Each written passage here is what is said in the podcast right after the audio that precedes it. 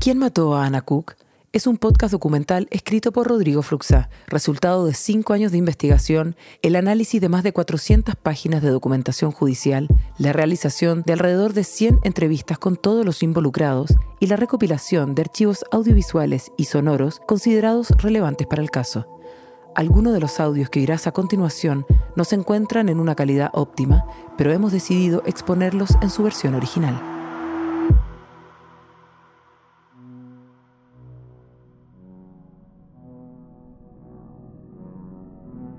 Tú eras la que decía que el contexto era importante, ¿no es cierto? Dije que depende de cada caso. Ok, escucha este contexto.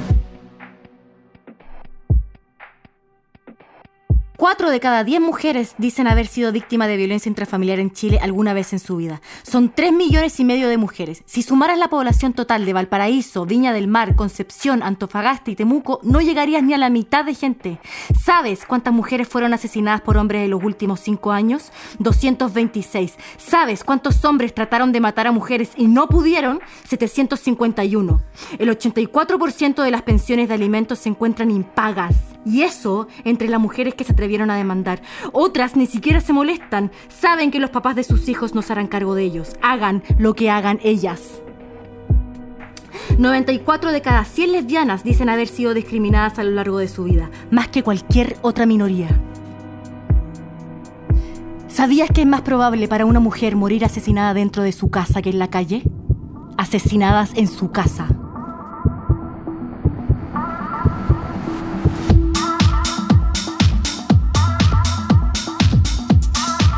Podium Podcast presenta ¿Quién mató a Ana Cook?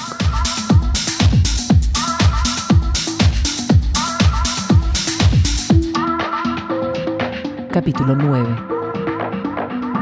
A estos hombres.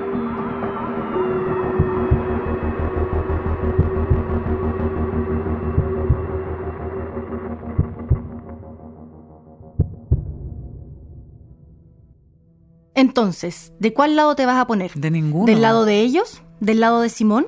Cuando Viena, su polola, supo que estaba embarazada, Veo el test y, y le escribo. ella no quería ser mamá. Pues el otro día lo llamé y le dije, yo no quiero tener este bebé porque yo en ti no puedo tener ninguna confianza de nada. Simón se ofendió y se negó. Me dice, no, eso no lo vas a hacer y eso es imposible. me dice. Ese- esa niña va a nacer, y siempre supo que era niña. Va a nacer y no le va a faltar nada. Y va a estar todo bien. Viena insistió. Pero dijo,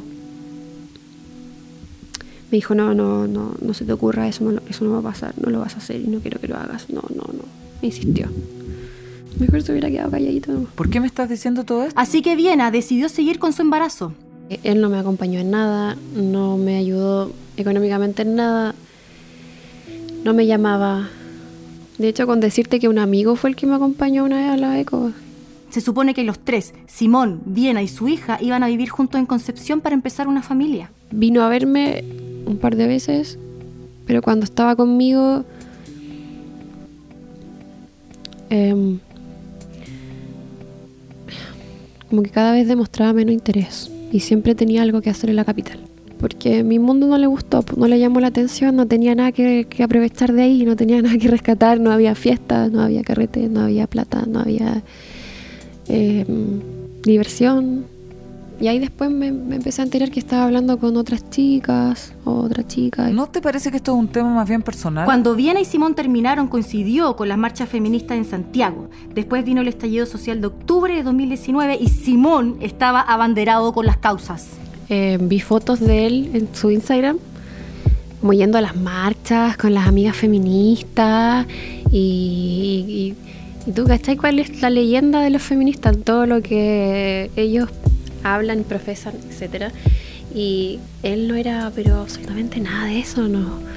Eh, todo lo contrario, fue súper machista. Y yo ahí mismo le comenté en una foto, me acuerdo, oye, preocúpate de pagarle la pensión a tu hija en vez de estar eh, marchando por pedir justicia social, equidad.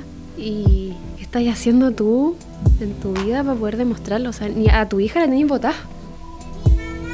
Ya voy, hija.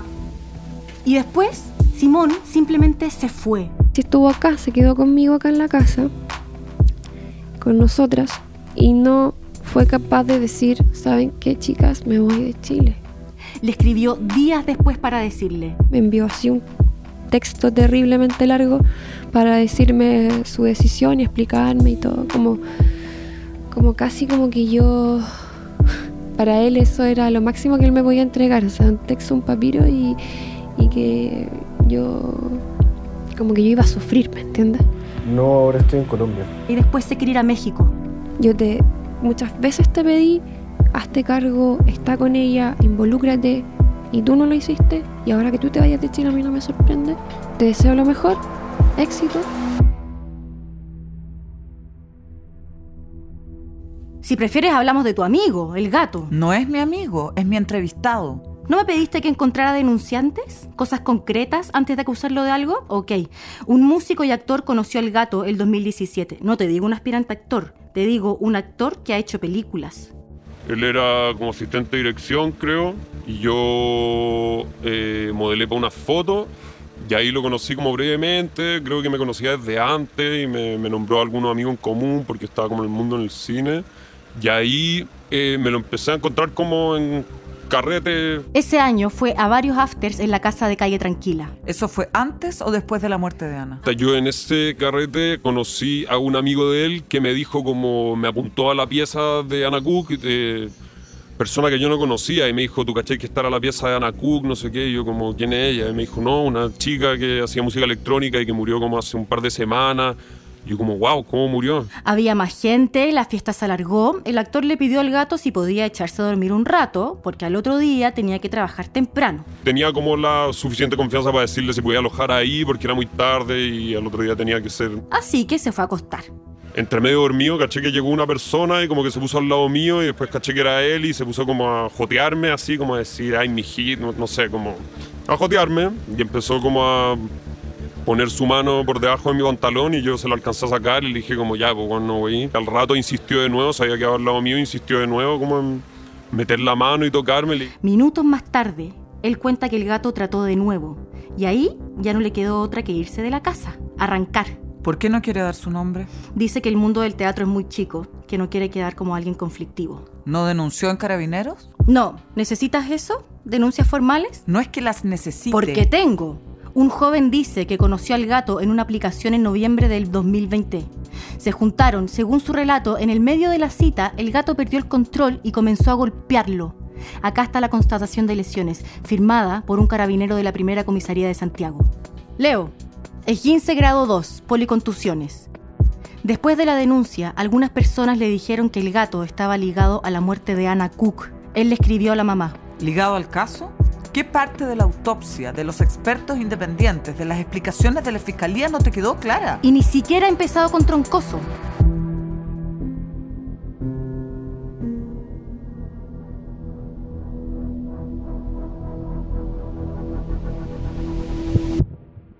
Una ex polola de Troncoso venía saliendo de una relación larga cuando lo conoció por Tinder. La primera vez que se juntaron, Troncoso se apuró en contarle toda la historia de las adopciones irregulares, de que no sabe quién es su mamá, de su herida de origen.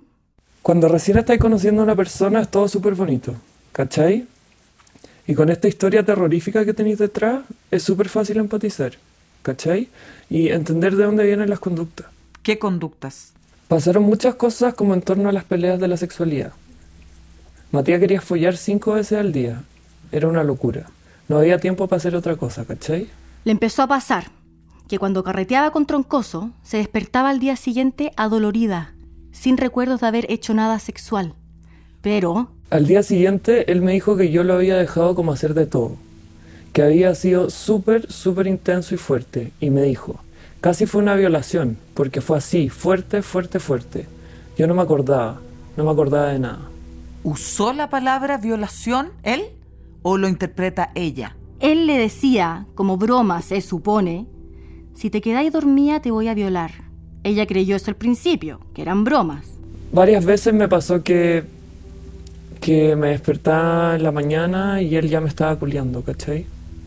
Yo ya sentía que había perdido dominio sobre mi cuerpo sobre mí misma, sobre mi voluntad, sobre todo. Otra vez, dice que fue al sur con Troncoso, al lago Ranco. Él estaba con la idea de tomar hongos una noche, experimentar, aprovechando el entorno de la naturaleza, el estar solos en una cabaña. Ella no estaba segura, porque no tomaba hongos hace tiempo, pero al final tomó igual. Él se los dio. De repente empiezo a sentir que mi cuerpo estaba reaccionando no como yo lo recordaba, ¿cachai? Era muy diferente la sensación de todo. Como que empecé a tiritar, pero tiritaba. No podía controlarlo. Y ahí él me dice que no me había dado la dosis normal, que me había dado muchísimo más. Drogar a alguien sin su consentimiento, ¿te suena? Yo sentía miedo, sentía miedo de sus reacciones, sentía miedo de sus emociones, porque muchas veces no veía sus emociones. Era como esa cosa que te decía de que me veía llorando y se reía de mi llanto. Y él era muy, ¿cómo decirlo? No sé si conoces a los Rosacruces. Es una corriente religiosa, no sé cómo llamarle, muy del simbolismo, de la espiritualidad, muy como de los masones. ¿Cachai? Hoy vamos a hablar de una de estas sociedades secretas, la sociedad de los Rosacruces, que atesoran algo muy importante sobre su origen, un misterioso libro llamado el Libro del Mundo, que contenía una de estas respuestas, la más importante de todas, y que llegó a formar la orden. No sé si era su abuelo que, que escribió un libro que se llama El Mandinga, que es la historia sobre un demonio que va al mundo terrenal para vivir los placeres mundanos de la vida. ¿Cachai? Y él decía que él era un mandinga. Él me decía, no sabéis de lo que soy capaz. Los dos se fueron a vivir juntos a los pocos meses de conocerse, a pesar de que estaban en la típica dinámica de una relación tóxica. Pelearse, reconciliarse, pedirse perdón. Una noche, en una de esas peleas, Troncoso la empezó a echar de la casa. Ándate de mi casa, maraca. Y como que me agarraba y me zamarreaba. Yo le pegué una cachetada. Y como que me soltó y su cara se transformó. Y me dio muchísimo miedo. De todo esto hay parte policial. Me tiró al suelo, me agarró una pierna y me empezó a arrastrar por toda la casa. Y se me cayeron los muebles encima. Mm, y no sé cómo, pero después ya estaba afuera. Ella fue donde su mamá y después a constatar lesiones. Se abrió una causa penal. ¿En qué va? ¿Hubo condena? No, la fiscalía decidió no perseverar en enero de 2023, cinco años después. Si te sorprende, es que no estás entendiendo la dimensión del problema. Un año después, ella leyó el relato de la mamá de la Ana en Instagram y supo que Troncoso había estado esa noche en la casa de Tranquila, pese a que inicialmente el gato lo omitió. Le escribió y le contó su experiencia. Luego de la denuncia, me llegaron como cinco o seis testimonios de niñas distintas, de todos lados, de modelos y no, que habían vivido cosas bastante similares con él. Ubiqué a varias. Algunas no quieren aparecer con su nombre, otras le tienen miedo a Troncoso. Dicen que las ha amenazado con demandarlas, siente que con la plata que tiene no tendrían cómo defenderse. ¿Qué es lo que relatan? Mismo patrón, agresividad, sobresexualización, despertarse teniendo relaciones que no habían consentido.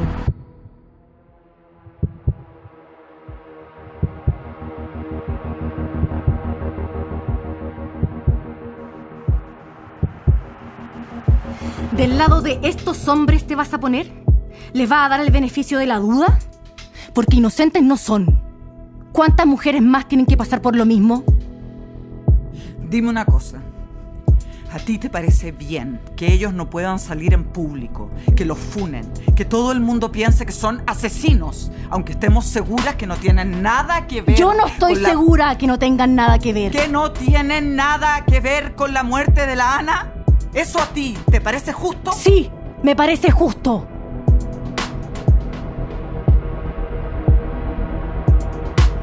Entonces no tenemos nada más que hablar. Hasta acá llegamos.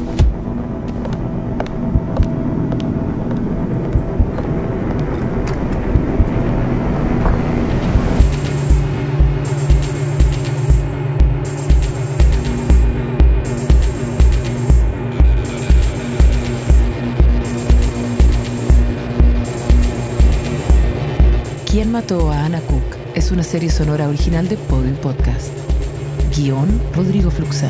Investigación, Valentina Millán, Sebastián Palma y Rodrigo Fluxa. Dirección General, Trinidad Piris. Diseño sonoro, Luciano Correa. Arte y Comunicaciones, Jorge Espillán.